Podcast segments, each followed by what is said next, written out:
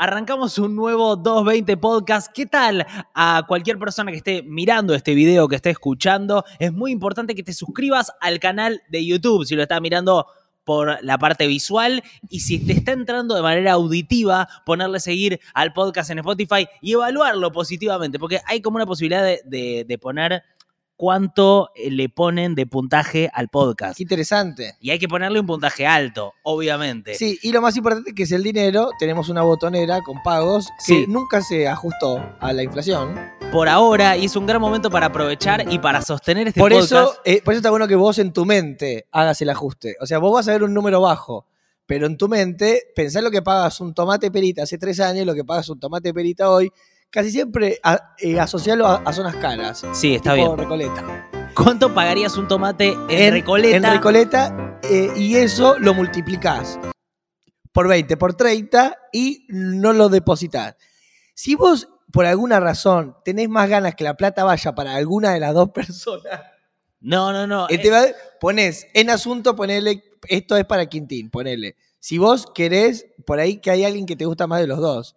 No, y esto no tiene plata- sentido, gordo. No tiene sentido. Porque lo que nosotros necesitamos es que eh, cualquier persona que pueda ingrese a 220podcast.com.ar y se suscriba por 300, 500 o 800 pesos a este podcast y ayude a sostenerlo. La semana pasada se suscribieron 6 personas, No, bueno. pero se bajaron 3. Mm. Entonces. eh, bueno, quedaron tres, tenemos tres de sobras. Sí, pero estaría bueno que esta semana haya eh, Sí, no está nuevos bueno- suscriptores que además No está bueno, igual que los, los pienses en números y, y no, no. ¿Sabes cómo se llaman?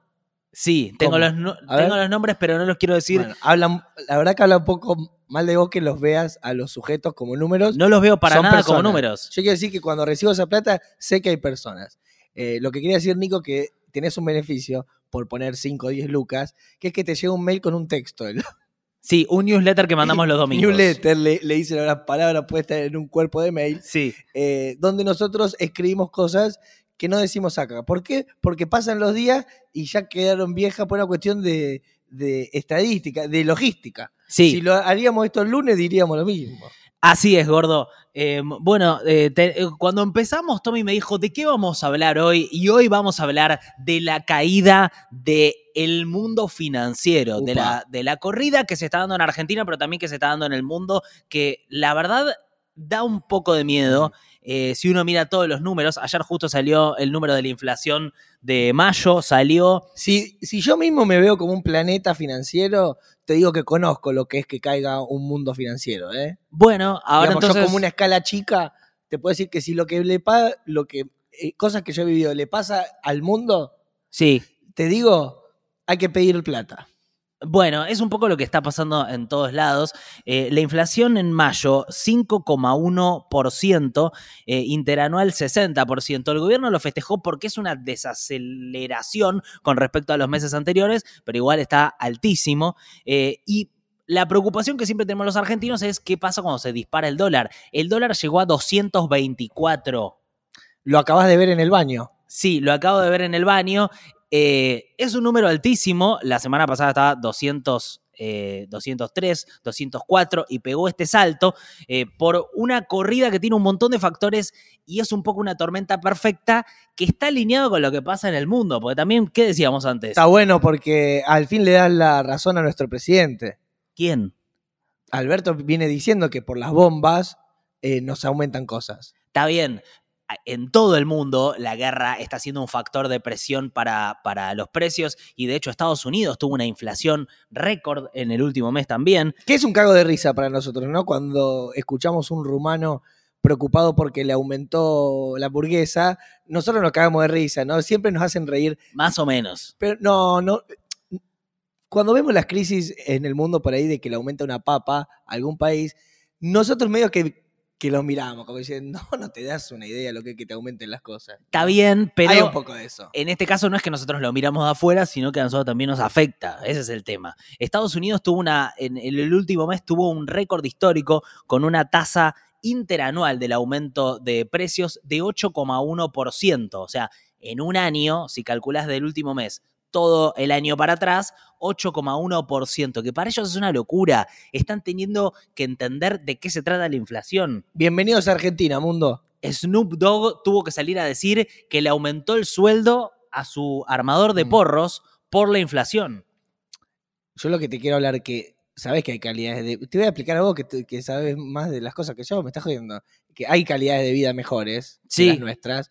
Entonces ponerle a alguien, eh, entrar en una crisis y decís, bueno, duerme en su camioneta 4x4 en el estacionamiento de un hotel, poner en Estados Unidos, si anda con problema de casa, y vos decís, bueno, por lo menos tengo una camioneta. Como que te quiero decir que en los lugares de, de crisis so- eh, están un poquito, a veces son más copadas que, que, la, que las nuestras porque tienen- están en un pisito superior. ¿Vos querés que yo te convalide que nosotros nos podemos poner contentos con que los demás estén en crisis? Te lo convalido si querés. No, es cierto que a veces pasa que cuando uno anda medio mal, se acerca con gente que está mal y te alivia. Sí, Viste que a veces vos te juntás con amigos que tienen menos poder adquisitivo y te sentís millonario. Pero no, te estás juntando con gente que no tiene un mango y vos porque tenés un ingreso de, no sé, 70 lucas, capaz te sentís poderoso porque estás con 3 o 4 de 30 lucas. Pasa mucho esto, de que gente para sentirse poderosa se junta con personas más pobres. Ah, es, como- es un Te nuevo digo, fenómeno. Conozco muchos rosarinos, eh, eh, Ignacio Fleitas. Igna- Nacho Fleitas hace esta práctica ¿Qué hace Nacho para sentirse un CEO, se junta con tres o cuatro, eh, el hijo de la vidrería, el hijo del ferretero, gente que está con el mango eh, juntando Sí. lo que le cuesta, Sí. y él por él que gana 20 lucas más al mes. Pero se siente, le dice que le eh, pide por ahí un trago más caro para él, eh, y les hace sentir de que tiene guita. Pero no es que anda con guita, se junta con gente que tiene menos. Ok, eso hace Nacho Fleitas. Y muchos más. Que vos decís que es lo que tenemos que hacer los argentinos para no sentirnos tan mal. No, no, no. Te quiero decir, Estás, estás hablando de un fenómeno. quiero decir que a veces si el otro está mal, hay una miseria humana que uno se siente bien. Bueno, puede llegar a ser eso. Em, tengo mucho para decir de, Como de que las estamos todos en la lona, ¿viste? Es como que te abrazás en la lona. Sí, pero em, no sé si a mí no me genera, la verdad, satisfacción que otros estén mal. Quiero que estemos mejor nosotros. Sí, sí. Quiero estar mejor yo. No quiero, eh, o sea, quiero que estén mejor los que están alrededor mío. Pero vos y pensás que mientras. y Si vos fueras un meme, vos ponele, vos te decís, no quiero que la cosa esté bien, y ponés el meme atrás tuyo y todo como fuego. Con fuego y explota el edificio. está cae, bien, Y vos ese te es el quiero contexto. que las cosas estén bien, quiero que las cosas funcionen, y atrás tuyo y. Por eso yo te digo, estábamos en la lona, nos abrazamos y nos queremos. Bueno, quiero contar un poco de dónde viene esta corrida cambiaria, este aumento del dólar y esta inestabilidad económica que está pasando Argentina, más allá del contexto internacional que después lo vamos a contar porque está pasando algo muy loco con las criptomonedas. Básicamente lo que pasa en Argentina o lo que pasó desde la última semana hasta ahora es que el gobierno argentino de Tincho, Tincho Guzmán, Martín. se financiaba en pesos a través de bonos. ¿Qué es un bono? Una financiación en pesos. Muy bien, pues le voy tirando las respuestas antes, pero básicamente es un préstamo. O sea, eh, el gobierno emite, mon- emite bonos, Monos. emi- Ibas a hablar de monos, que eso es Alberto Fernández y- hablando de lo brasilero. y las personas que tienen muchos pesos que les sobran en la economía, Mm. mucha gente, influencers, por ejemplo, compran esos bonos y le dan la plata al gobierno que se hace de pesos. Así el gobierno puede no emitir tanto, eh, porque por el acuerdo con el Fondo Monetario tiene una restricción para emitir. Lo que pasó la semana pasada es que los bonos argentinos se desplomaron. Los pesos que más sobran son los de 10 y los de 20, que uno no sabe dónde meterlos y te quedan dando vueltas tirado en la casa entre los sillones. Sí. Tienes que tener un par de 20 y un par de 10, que no los usas y se van acumulando. Ahora un día, un día voy a juntar con toda esa plata y voy a comprar unos vinos y unos quesos, ¿eh? Un día, todos esos de 10 y de 20 que vengo juntando todos estos meses, Lo vas a hacer los vino. voy a agarrar todos, voy a ir al chino. Y, y voy a comprar dos o tres de primera marca, ¿ah? porque vengo Ah, juntando, vengo juntando. Comprás vinos muy caros. Yo ya te lo vengo diciendo eso. La manera de que vos puedas comprar más vinos es comprar vinos más baratos. Ayer me. Bueno, pará, porque iba a arrancar con, con mis cosas y, y- y ya dijimos que son 50 minutos de información y de noticias y 5 y minutos cinco de las cosas segundos de, de las cosas de Tommy. Eh, lo que No, se desplomó el bono. Se caen los bonos argentinos un poco por esta incertidumbre internacional en donde la gente sale de inversiones más riesgosas y por otro lado lo que pasó es que las empresas grandes tenían que pagar aguinaldos, ahora en este momento la gente cobra aguinaldos, nosotros no, pero algunos sí, y las empresas tienen que hacerse de pesos. Pero principalmente lo que pasó es que la empresa Enarsa Argentina, en una maniobra por la cual Argentina está teniendo que importar gas, tuvo que hacerse de un montón de plata en efectivo para, para pagarle a esos barcos que nos dan el gas y vendió los bonos. Entonces, cuando venden sus bonos, como es una posición grande, caen los bonos. Normalmente lo que hubiera pasado es que el ANSES tendría que haber comprado los bonos eh, para eh, intentar que el precio no baje tanto, pero no lo hicieron, hubo una falta de coordinación ahí en, el gobierno y el precio de los bonos cayó. Y además hubo un terrorismo de parte de la oposición. Eh, ¿En qué se manifestó? Básicamente Toto Caputo, que es, ¿te acordás de Toto Caputo? Sí. Yo almor- ¿Te acordás que yo cené al lado de él en un restaurante en el sur? Que me lo crucé de casualidad. ¿Cómo me voy a olvidar de él, de Sturzenegger, Marquito Peña? Me lo acuerdo, todos esos que nos endeudaron hasta la médula. Bueno, lo que están diciendo esos economistas es que cuando venga el próximo gobierno. Duhovne, Duhovne no me lo olvido más. ca- casi te lo habías olvidado igual. Que cuando venga el próximo gobierno, que esos asumen que van a ser ellos mismos, dicen nosotros no vamos a pagar, no vamos a poder pagar la deuda en pesos y lo vamos a reperfilar. Entonces, a estos errores y escasez del gobierno argentino se suma un, un- montón de, de economistas opositores eh, intentando generar incertidumbre y que los bonos caigan. Esa incertidumbre en Argentina siempre hace que, que el dólar suba. Y más cuando Argentina está en una situación tan endeble de que no tiene reservas. Esta es una crítica en la que Cristina y Macri están unidos. ¿Qué le dicen a Alberto y a Tincho Guzmán? ¿Cómo puede ser que Argentina esté exportando tanta soja a precios de récord ¿Estoy teniendo- histórico ¿Estoy teniendo déjà vu o esto ya se dijo la semana pasada? y nosotros no estemos capturando las reservas? Efectivamente, ¿Yo lo había dicho esto?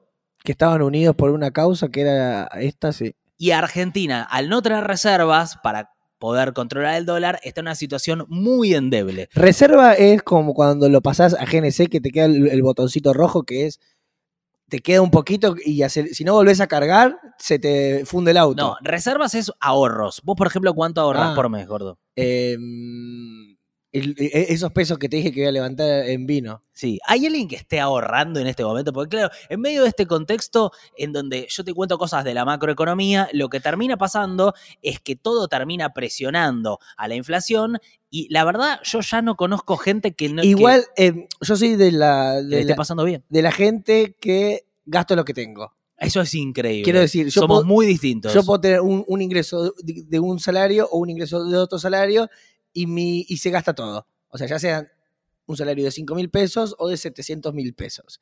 Ambos salarios, si me tocan a mí, no van a llegar a fin de mes y siempre quedan dos o tres días y estoy apurado a que vuelva eh, un nuevo mes. Yo creo que ahí hay como dos personalidades distintas, porque yo eh, nunca llegaría a ese, a ese- De hecho, a mí me da calor gastar lo que tengo. Mm. Me da, eh, ponele, ahora después de este podcast, seguramente me vas a decir de ir a almorzar algo. No, si querés no comemos nada y le damos, le damos derecho. No, yo quiero comer algo. De hecho, me estoy eh, mí por me- desmayar mí del hambre. A mí me viene bien comer porque a veces Nico como que tarjetea, no, no sé qué hace, dice lo paga el podcast, no sé si lo pagará el podcast o no, pero es como que Sí. yo ya a- a- me zafo un almuerzo los, los miércoles. Gordo, vos entendés lo que yo hago con, con este podcast. Básicamente nos entra plata. Es confuso, no lo hablemos con la gente, pero no a, sé, se lo digo a la gente. a veces es confuso porque No, no, no, Nico esto- no transfiere, Esto va a ser súper blanqueado. pero dice cosas raras, como no sé, estoy invirtiendo y tenemos una ganancia de cuatro lucas. No, pará, ahora vuelvo un poco a las noticias. Pero lo que yo hago con la Sí, plata, estos bonos se desplomaron. para Lo de intentar, 220 podcast. yo para intentar sostener nuestros ingresos, que son muy magros, los pongo en mercado pago, Sí. en la función invertir. La función invertir te da una guitita por mes para no perder con la inflación. Él con eso flashea que es un, un cripto a Star. y yo a. Tommy lo que hago es que le transfiero todo junto a fin de mes. Eso pasa, gordo. ¿Cuánto estamos? Uh, la puta. Y falta, pero porque la última vez te transferí hace dos semanas. Sí, sí. no sí. estar transfiriendo todo. No tenemos plata, gordo. Esto que se está viendo es lo que pasa con cualquier persona eh, en la Argentina en este momento. Nada alcanza, siempre Sí, estamos corriendo obvio, atrás. No, de- es que no se puede más. Yo todas las conversaciones que tengo es gente que tiene mucho laburo y obra social, hijo, todo, y necesita que llegue el mes para, para pagar cosas. Y sí, esa es la vida. Bueno, esto se está dando en un contexto que es la segunda noticia de la que quiero hablar, que es el lunes negro que tuvimos de desplome de los mercados internacionales, que te lo conté antes y vos te pusiste un poco eh, contento. pero- No, no, sí, le hablé de las caídas, cuando Nico me cuenta de las caídas de los bit, las de- criptomonedas. Bitcoin, los Bitcoin, yo siento como una venganza dulce de los monotributistas. que es como diciendo, epa, se te cayó la monedita virtual, pedazo de forro. Pero es Sí. sim- simplemente un impulso no pensado, no reflexionado. Y cuando reflexiono digo, Nico, qué cagada quiero una Argentina mejor. Que es lo que yo suelo decir cuando reflexiono. Pero ni bien me lo dice, me agarra un impulso de, tomá, forro, ¿qué, qué, qué te cree? Que no se regula nada, que voy, vas a ser rico sin laburar. Me vuelvo loco. Pero es también porque yo tengo una ineficacia hacia ese mundo, que como soy un ignorante, me da bronca la posibilidad de que alguien haga plata fácil, como tengo un amigo que tiene esa cosa que imprime, esa, es como una Pentium abierta azul, ¿Qué imprime? la criptomigavi- la criptominería, ah, está minando Bitcoin. te da 30 dólares cada dos días, una cosa que es co- como si tuviera una CPU abierta de color, Sí. de color azul, que hace un ruido, pero te calienta la casa. Yo conozco varios que la tienen. Y me da bronca, que te dicen, no, no da mucha plata. Poner el tipo, te dice, te da 30 dólares cada tres días. 30 y- dólares. Y yo lo miro y por dentro yo vos te amo, pero me encantaría que se te rompa todo este sistema, pienso por dentro. Bueno, ese sistema se está rompiendo. Básicamente porque eh, la, todo, el, RIG se llama. RIG. Todo el mercado de las criptomonedas en lo que va del año perdió un tercio del capital. O sea, un tercio de la plata que estaba en criptomonedas salió de ahí un poco por esta crisis económica global por la guerra y especialmente la crisis que está pasando a Estados Unidos. Estados Unidos está teniendo una inflación tan alta que ahora se espera que hoy, hoy suban las tasas de interés. Eso es lo que va a hacer Qué es que la- eh, boludo, que montón de gente que está 8 o 9 horas por día mirando un monitor, viendo cómo sube, o gente que no puede disfrutar en un boliche porque está con el reloj, mirando cómo está su criptoarte, que esa gente No, pero pará, esté- no es solo esa gente, porque la esto de subir re- las tasas repercute en otro lado. Claro, va a generar una recesión. Primero lo que viene es la recesión en Estados Unidos, que es suben las tasas, la gente pone la guita más en ahorros para que le dé Claro. intereses, sale de la economía, se enfría la economía porque el dinero es más caro con las tasas de interés más altas y las criptomonedas están cayendo más que la bolsa. O sea, todas las acciones se hundieron. Pensemos que Netflix en un año, las acciones de Netflix cayeron un 70%. Vos tenías 100 pesos y te quedaron 30 de esos. Y, las, Eh, y con es las cierto que está vos- pasando lo mismo. Eh, es cierto que vos lo estás pensando de una manera más macro, más inteligente. Yo lo pienso una cosita más terrestre, pienso en algunos. Vos estás enojado con esos No. que salen a hablar de cripto que ganaron Yo- una no, fortuna. Yo tengo dos o tres amigos que pienso, digo, uh, pobre tripa. Ah, va a tener que salir a laburar. Está E- e- bien. Eso es como lo primero que yo pienso, pero es cierto que lo estoy pensando en una cuestión más de chiquitaje. Vos me empezás a hablar con palabras que agarro algunas y digo, bueno, Nico eh, está dando en la tecla. te estoy hablando de un desplome mundial. ¿Vos te das Bonos desplomados. Bonos desplomados. El, el desplome argentino dentro del desplome global. Pues si no, también los argentinos muchas veces sentimos Te que, el conté pa- que quiero que que, es toda una verga. te conté que quiero que lleguen ravioles y, y pongan el himno y nos paramos a cantar. ¿Cómo? ¿Te conté? No, No. No, que por eso eh, pienso que hay que comer ravioles, canelones y amar. Por- A ver, porque- desarrollemos no, un poco. decís, se desploman los bonos. Sí. Y yo pienso que tiene que llegar, ponerle, hay que poner el himno en ciertos acuerdos nacionales o en ciertos momentos de amor. O, te llega un plato de ravioles al bar. Sí. Suena el himno, te parás, cantás el himno y comés. Cerrás un contrato de alquiler con el inmobiliario. Suena el himno, se paran los dos. Le vas a decir te amo por primera vez a alguien que ama. Suena el himno, tú, tú, te amo, o te amo y después el himno. Incorporar el himno a ciertas acciones cotidianas Pero es el himno más los ravioles. Celebrar, no, para momentos de celebración, cuando te llega un plato de comida, cuando te llega una copa de vino, cuando conoces a alguien que te gusta, en ese momento que suene el himno, lo cantamos y besamos, comemos, chupamos. Con el himno de fondo.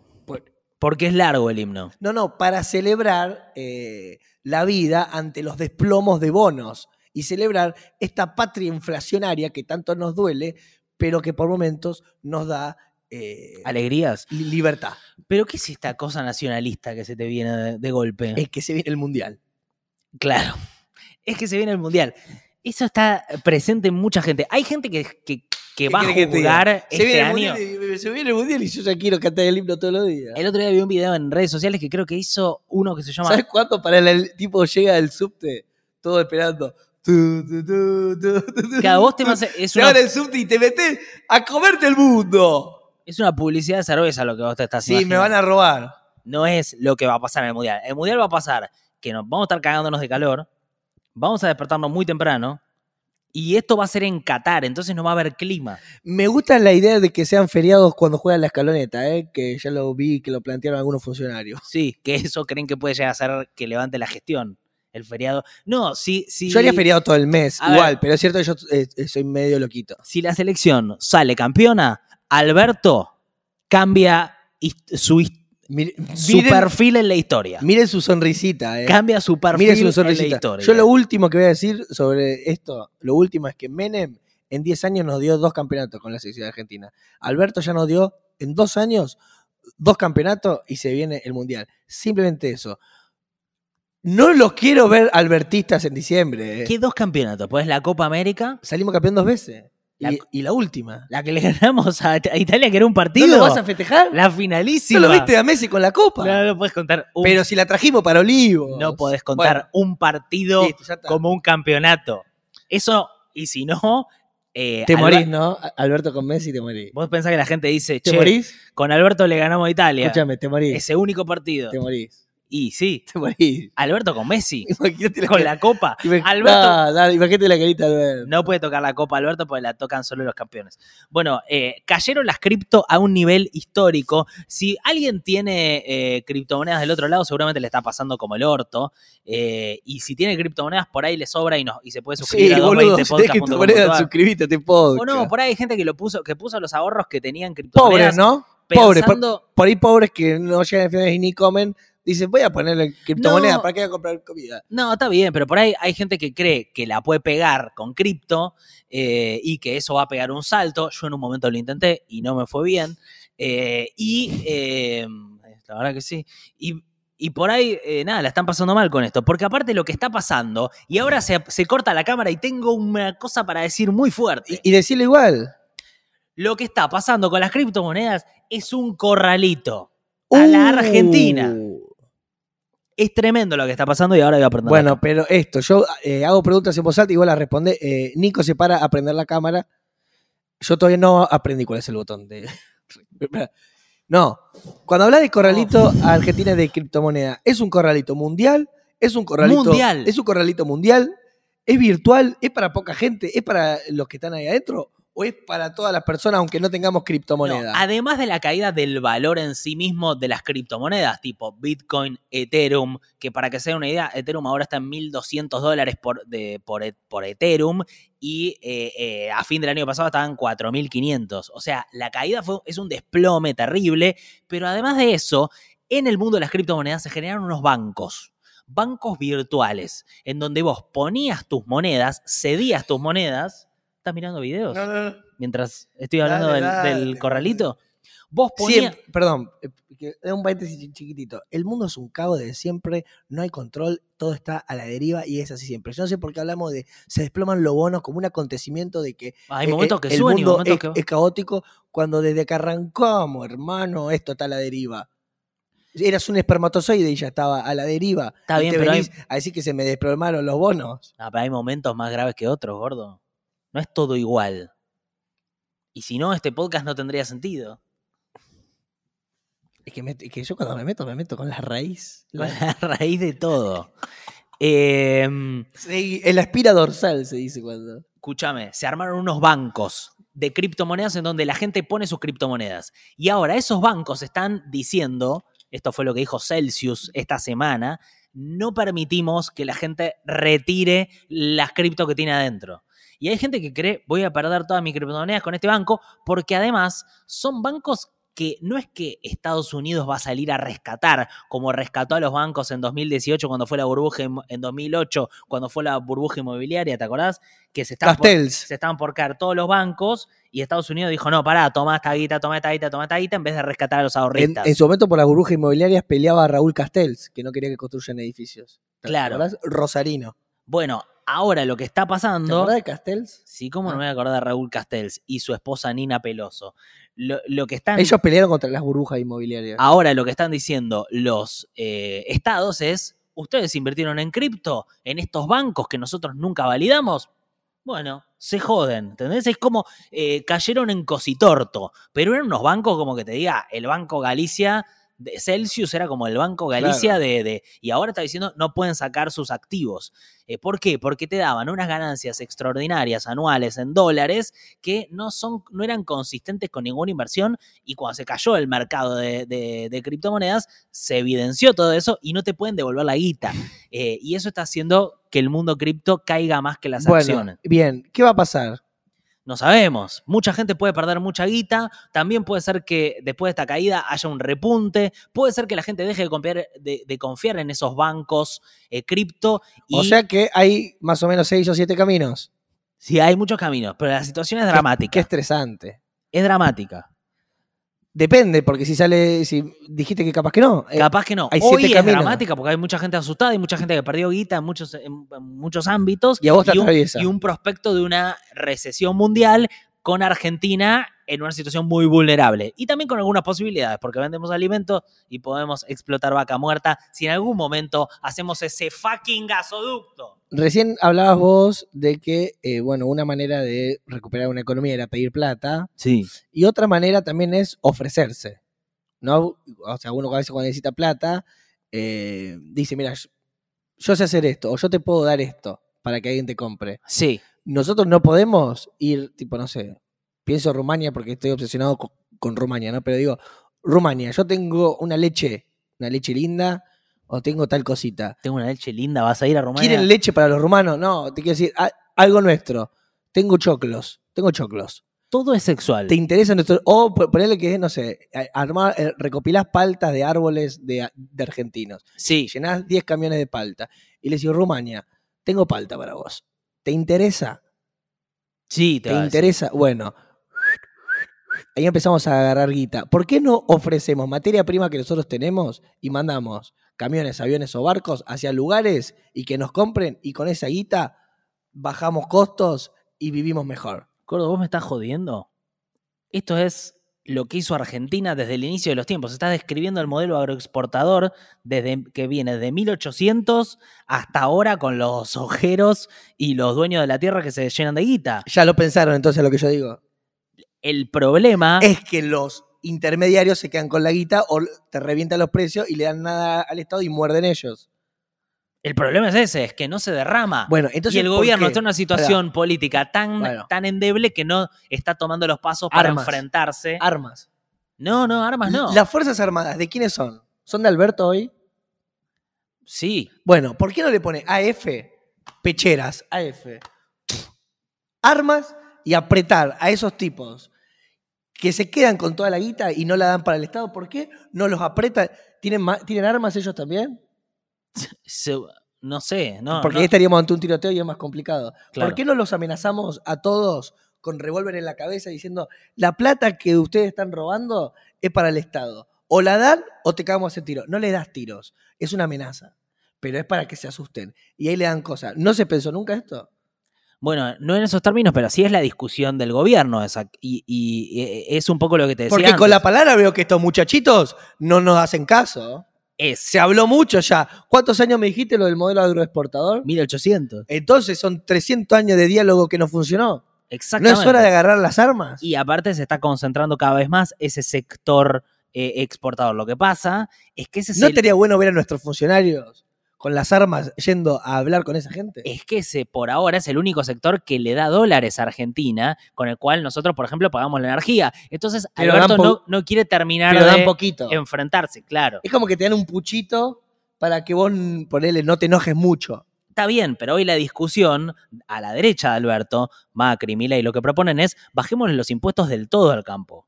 No, que no nos den un puchito, que nos den nada. Porque eso eventualmente va a derramar al resto de la sociedad si nosotros liberamos las fuerzas productivas. Y del otro lado está, eh, por ejemplo, Cristina diciendo, escúchame, están eh, no dándote los dólares y encima el Estado, porque el Banco Nación lo que está haciendo, el Banco Central, lo que hace es darle dólares más baratos a estas empresas. Las empresas estas que hicieron, las grandes exportadoras, se endeudaron muchísimo con filiales propias afuera. Les deben dólares. Entonces, el Estado les está dando dólares más baratos para que se paguen a ellas mismas afuera. Entonces, además de sus ganancias, lo que hacen es comprar dólares baratos y mandarlos para afuera. Por eso me da mucha bronca cuando tratan de planero, no sé, a unos pibes que le dan 10 lucas para subsistir y todos estos forros millonarios son todos mantenidos por el Estado y te quieren correr con que eh, no den planes sociales cuando están dándole migajas al pueblo y estos forros se llenan de plata con la misma plata del pueblo que no quieren ni repartir ni, ni una migaja. Claro, es todo este mecanismo que mi ley también cuestiona desde lo verbal, digamos. Él lo que dice es, son empresauros, así les dice. Viste que dice, a la mierda, empresauros. sí, los juegos de palabras ya me tienen podrido. Porque dice que se armaron en realidad no por, por la competencia del libre mercado, sino por la ayuda estatal. Entonces, de repente ahí es un punto en donde de repente la izquierda y la derecha están juntas en una crítica. Después harían distintas cosas, pero se entiende como hay un mecanismo que está armado que es difícil de destrabar, porque si vos te enfrentás hoy con el campo, te hacen un tractorazo, te frenan el país, tenés a toda la oposición esto tendría diciéndote que que, sos un Lo dictador. que pasa es que la cagaron en su momento con la 125 que la jugaron mal porque también apuntaron a, a los pequeños a los pequeños. A los pequeños productores Pero, no hicieron una... Una eh, aquella sí. vez eh, era interesante, digamos, armar una dictadura eh, zurda eh, y apurarlos. Fue el momento y entrar con gendarmería eh, a Clarín, como en su momento hicieron ellos con el AFCA, que sacaron a Sabatella a las patadas. Qué fuerte que está. Ellos hoy. tendría que haber pasado. Como eso ya no pasó, eh, es que llegó el Frente Albertista de Liberación Nacional. Por eso, si hay algunas dudas al respecto, que yo, tranquilo. Esto Hay muchas está en manos. No, no. Voy a, voy a cargar la computadora. Si querés, Esto está en manos de un ser brillante, como es Alberto. Entonces, si andan nerviosos, va- descansen sabiendo que está él. Él pensando las cosas. Él está ahí con sus saumerios, sus canciones de Lito, de Dylan, los perros. O sea, tranquilo. Él va a ser nuestra salvación. ¿Sabe por qué? Porque no hay otro.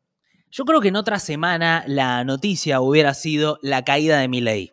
Yo hubiera empezado diciendo la caída en las encuestas de Milei y principalmente la interna que están teniendo los libertarios a cielo abierto con Maslatón, uno de tus héroes. Y la verdad que es un personaje que me parece singular. Es interesante. ¿Lo estuviste viendo esta semana? Sí, sé todo. ¿Viste lo que le cuestiona a Milei? Se- eh, que le hace caso a la hermana. Sí. Es impresionante, pero de repente un fenómeno como el de Milei y está teniendo problemas porque hizo, lo último que pasó es que hizo un acto en el Estadio del Porvenir, en el conurbano, organizado por la hermana de Milei y por un tipo que se llama Kikuchi, que tiene alguna parte oriental, no sé cuál es. Esa es una corriente que está en contra de la corriente de Maslatón. Maslatón le está Me- diciendo... Me parece que, yo estuve leyendo, me parece que come ro- arroz y escupe. ¿Quién? El kikuchi, ¿Qué quiere decir que come arroz y que es escupe? lo más oriental que tiene. Ah, que en realidad es argentino. Eh, no, me dijeron. es argentino. Sí, pero me dijeron que escupe el suelo eh, y que come arroz y que estaba con una comitiva y cuando dijeron que haces escupiendo el suelo, él le dijo, es tradición de donde, de donde vengo. Y le escupió la cara. Que le dijeron.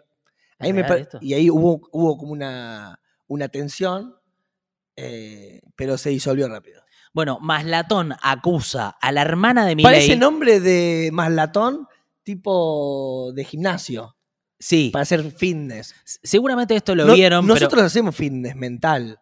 ¿Sí? Y boludo, todo este ejercicio de escuchar al otro y hablar y de intervenir es fitness mental. Maslatón lo que dice es que Milei está eh, destruyendo su campaña porque está siendo manejado por su hermana. Por su hermana que Milei en su momento dijo es la persona en la que él más confía Fue la. y dijo que va a ser la primera dama. Que fue, que fue muy fuerte como declaración. ¿Te acordás? Sí, sí. No, no, pero ahora estaba la opción de Viviana Canosa también, ¿no?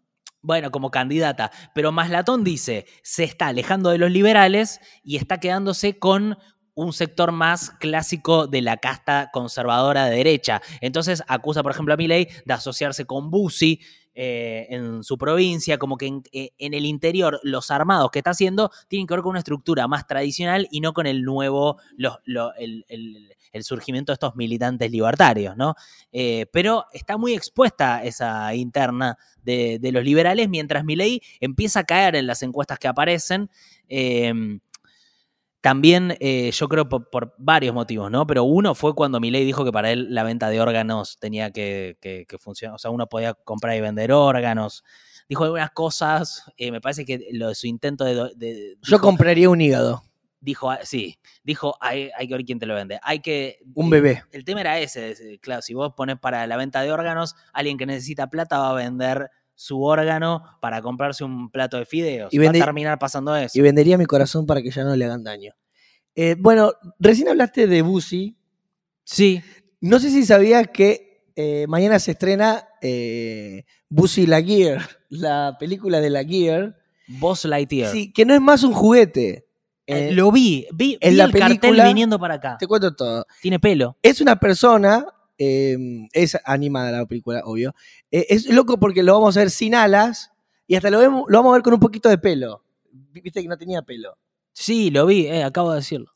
¿Que lo había visto con pelo? Sí, recién dije, tenía pelo. Bueno, pero yo Qué ya raro te que a vengo los dos, escuchando hace media hora para seguir escuchándote. qué ¿no? raro que a los dos no- nos llamó la atención lo del pelo. Y típico de Paki. El Paki preocupado porque se le cae el pelo es ABC. Eh, bueno, tiene look la NASA.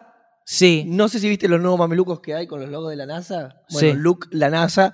Se labura todo en el espacio, o sea, le hacen cumplir el sueño. Todas esas cosas que él decía como el comando interestelar, los robots, los láser que hacen cosas heroicas, están todos en el cielo. Es como que se le cumple el sueño de estar ahí arriba. Pero es una película de ciencia ficción. Quiero decir, porque algunos eh, van con la idea de Toy Story, de Claro. casa, juguete, pero no. Acá estamos en el espacio, hermano. entiendo. Siendo humanos. O sea, pero son dibujos animados. Animación, sí. Ah, animación. Sí, bueno, pero está hecho, hecho también de una manera que en un momento, el- en la verdad, ¿Crees que es re... Claro, sí, es muy, A- es muy vos- parecido. bueno, no es que con Darth Vader decís que hay un tipo ahí abajo que tiene un casco negro. No, pero, pero No. Star Wars está hecha con actores de eh, reales, digamos, y esto no. Acá también, porque en un momento con la animación vos te comes la película. Sí, Y pero tienen no. voces de humanos. Sí, eso es como histórico desde hace mil años. Al- algo que ha caracterizado mucho a Buzzy Lightyear es que eh, él está siempre en desacuerdo con la naturaleza de la realidad que le toca vivir. No sé si recuerdan que en Toy Story él creía que era un, combatiente del espacio y Woody estaba en desacuerdo. En la 2 había otros Buzz Lightyears y en la 3, ¿te acordás? Estaba el bus en español. Sí, Siempre está como... como el latino. Exacto, siempre está como desfasado, siempre es como un pez fuera del agua. A mí lo que me gusta de él cuando pienso en él es que es alguien aspiracional y el mundo necesita de personajes así. Pero su visión de la realidad no encaja con la de los demás. Y eso es bastante entretenido. ¿Te acordás que él a veces hablaba y lo los demás lo miraban como, ¿de qué está hablando este tipo? Sí, pero porque era como muy grandilocuente y era un chabón como que, sí, Y quería ser el héroe. No, y estaba desfasado. Sí, Porque él te hablaba cosas de intergaláctica y estaba en una pieza. eso es verdad. Un niño. Es como que no terminaba de... asu- no asumía que era un, que era un un, pez fuera del agua, estoy diciendo. Un especial. Sí, Un especial. un especial. Uy, no, esto no lo quiero hablar. Bueno, Tiene un montón de data. anda Tommy, con un ¿eh? gatito que se llama Buzz, que me encanta, y suena mucho la canción Lonely Boy de los Black Keys. ¿Te acordás el, el videoclip Sí. que está el tipo bailando solo? Sí, Niño solitario. Hay algo también en ese pez fuera del agua, hay algo en Lonely Boy, hay una narrativa que ahí que se une. en esta historia que todos contamos de nosotros mismos, ¿no? Donde estamos un poco solos. Y algo que hay que ver Disney hasta cuánto la aguanta esta. Hay un beso lésbico, un beso lésbico que lo hace reflexionar a la Gear. Y por este beso lésbico, la película no se va a lanzar en 14 países. eh, en Emiratos Árabes, en Kuwait, en Indonesia, en Líbano. Y en Malasia, país donde cree que la homosexualidad consi- es considerada un delito. Mirá. Hay que ver cuánto la banca Disney, porque sería la primera vez también de que algo tan fuerte y tan contundente que vaya a todas las salas comerciales del mundo, ellos dicen que no van a sacar la escena. Es como un punto de no retorno para el personaje, en el cual no es que tampoco es fácil sacarla, porque si la saca no se va a entender la película porque él cambia de pensamiento, Ah, eh, porque es una escena clave en la cual él vuelve a creer en los vínculos. Pero es una jugada que hace Disney interesante eh, que vamos a ver cómo, cómo repercute en el mundo. Ya sabemos que hay 14 países que no quieren que se la dé y todavía no se sabe qué va a pasar con China.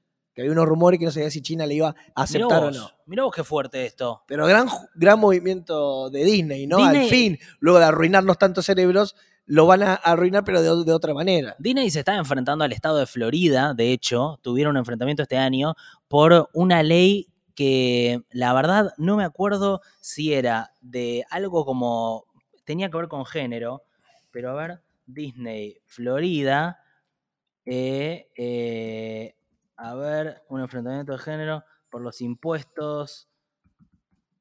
¿Viste? Cuando no tenés la data y lo querés dar igual. Frankie, ¿querés que te vaya contando cosas que estuve eh, anotando en estos minutos que quedan antes de que termine? Dale.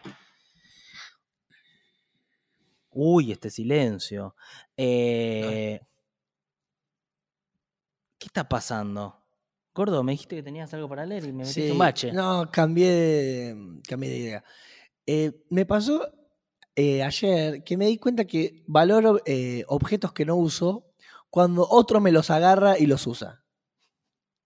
Yo ponele, tengo unos lentes, ponele sucio que no le doy bola. Viene otro, los, los limpia y los agarra y empieza a caminar canchero y dice, uy, qué bueno que están, eh", empieza a halagarlos y automáticamente yo quiero cagar a trompadas a mi amigo y sacarle los lentes y de mío, hey, son re importantes para mí, son lo más lindo que tengo. ¿No ve que me hacen sentir como Elton John? Ahora, yo no les daba bola. Eh, y con esto eh, pensaba, por ahí ciertas cosas en las cuales yo estoy de- de- descuidado, necesito que venga un amigo, ponerle que me agarre el detergente. ¿Cómo? ¿Cómo que te agarré de detergente? Necesito un amigo que me agarre el, el detergente, Sí. ponerle y yo digo, ¿qué hace con el detergente? ¿No es que a mí me encanta lavar cosas? Me encanta lavar cosas. Necesito a alguien que me venga a agarrar objetos, porque yo valoro cuando otro me agarra los objetos porque yo no le doy bola a las cosas. Ok. Entonces necesito que cosa que por ahí yo no uso mucho, venga otro a ponerle el impuesto a la ISA. Que me lo agarre y que me diga, qué lindo este impuestito, qué lindo que está.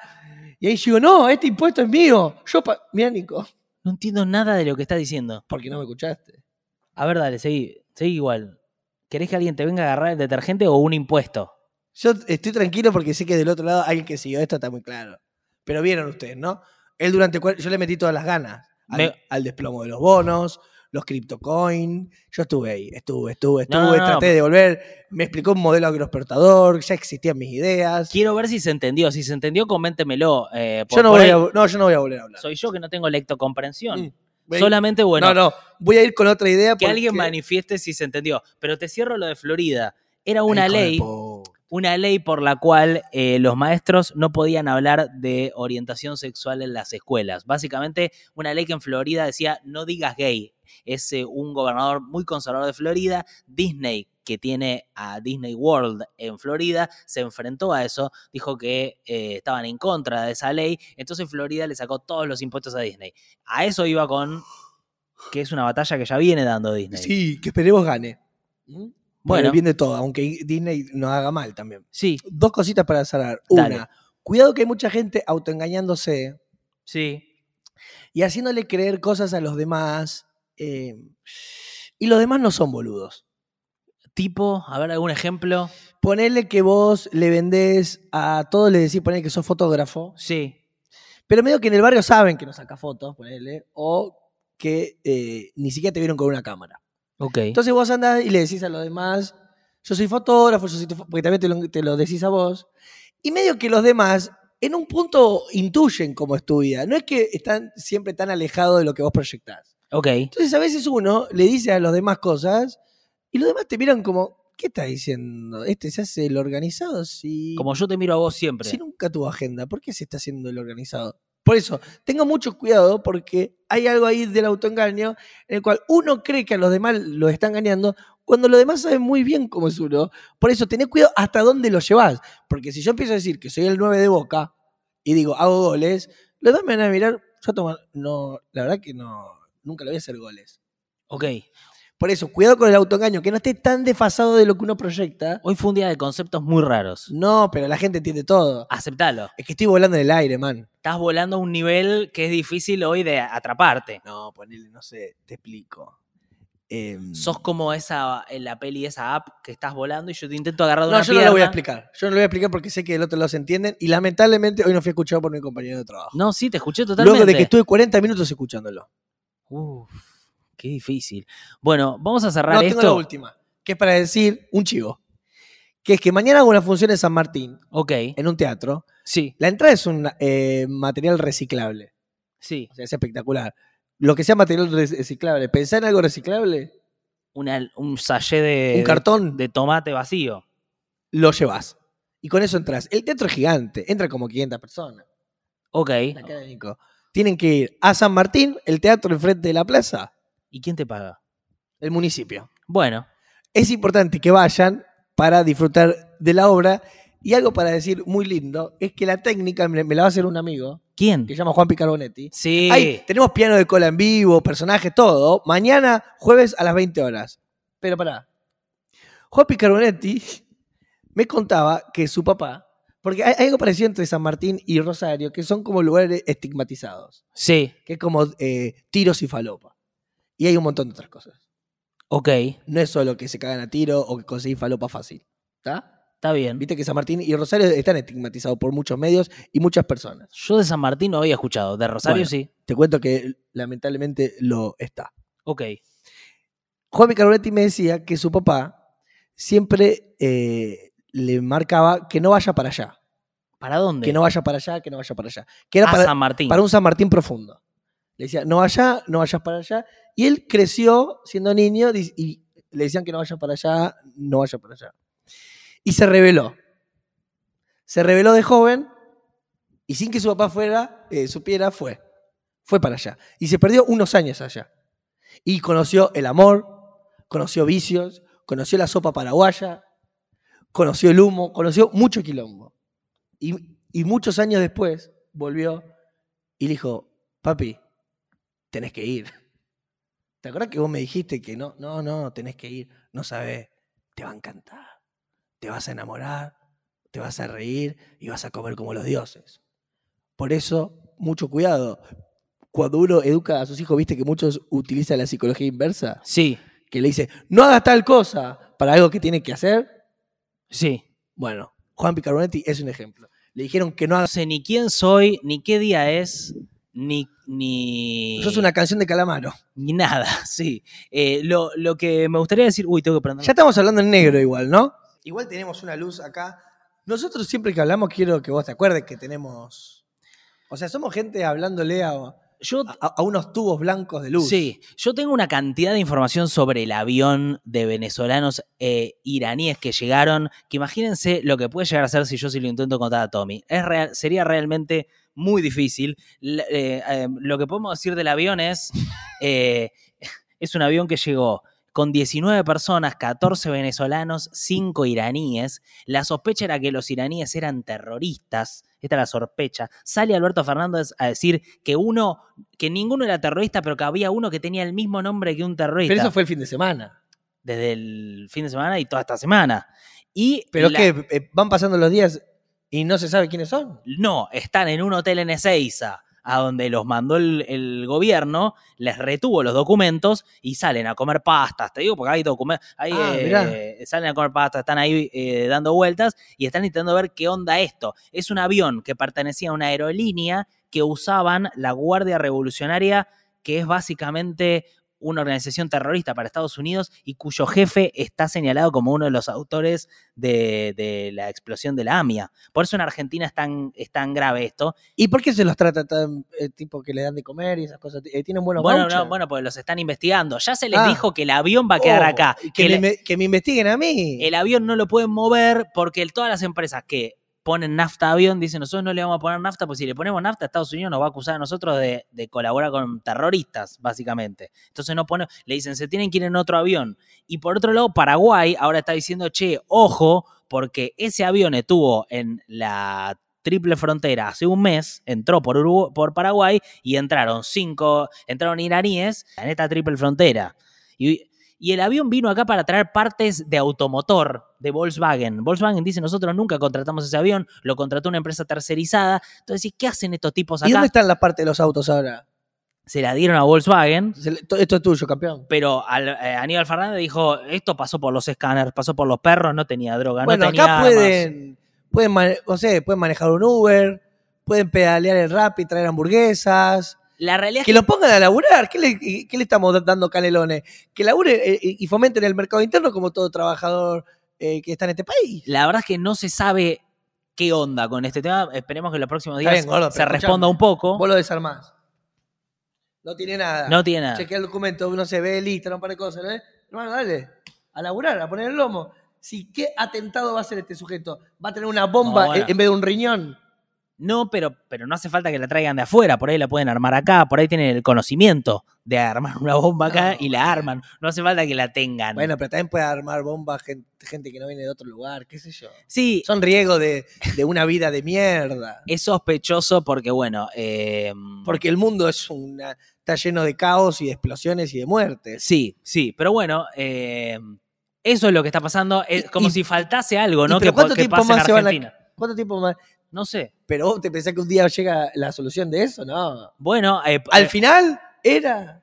hay una causa por la cual eh, la DAIA, eh, por sospechas, para pidiendo, pidiendo que investiguen esta gente, se metió a, a denunciar y los están investigando. Los están investigando para ver si está todo clean, si está todo bien o qué goma está pasando. Pero en medio de todo eso, la oposición dice Igual que las personas pueden ser impredecibles, ¿eh? Un venezolano, un ecuatoriano, no sé, un uruguayo, el que sea, puede dar que de tal manera y después te hace una para atrás. Sí, también hay mucho prejuicio dando vuelta, la oposición diciendo el gobierno no controla nada, el gobierno diciendo los controles funcionaron perfecto porque por algo los mandamos a un hotel y les retuvimos el avión. Entonces es como eh, una situación rara que todavía no está resuelta y esta es un poco la data. Rari, se Bueno, dice hoy. Hasta acá llegamos, ¿eh? Vamos a hacer las clásicas caras. ¿Hasta qué edad se puede decir rari? Tipo, un tipo de 49 años, ¿puede decir rari? Sí, gordo. Todas las edades. Todas las edades. No hay edad para el rari. Es full age la palabra rari. Vamos a mirar y hacer un gesto. Hoy vamos a hablar de la- del desplome, seguramente, desplome de los mercados y de la subida del dólar. O sea, qué sorpresa. Yo pondría la palabra desplome y pondría la E en mayúsculas para estar a favor del lenguaje inclusivo. Pero sacate la, la mano de la cara. Tampoco hablaste de la docente que se reveló y ahora habla en lenguaje inclusivo en el aula. No lo hablamos, no llegamos a hablar de esa, Bueno, está bien, querés invisibilizar vos de esa también al- al, ridícula- colectivo, invisibilizarlo vos también al esa colectivo. ridícula suspensión Porque del la- lenguaje inclusivo en la ciudad de Buenos Aires. El dólar está bastante visible en vos, ¿eh? nunca invisibilizas el dólar. Ahora el lenguaje inclusivo lo invisibilizás. Uf, qué agotador esto, gordo. Bueno, vamos a cortarlo, ¿eh? Listo. Vamos a estar. Vamos a llegar hasta acá. Hoy te digo, no puedo más. Estoy destruido.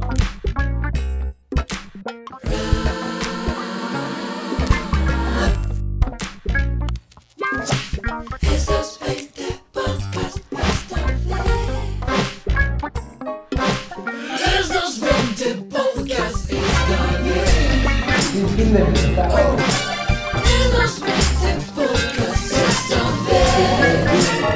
Jest to Spinter Podcast.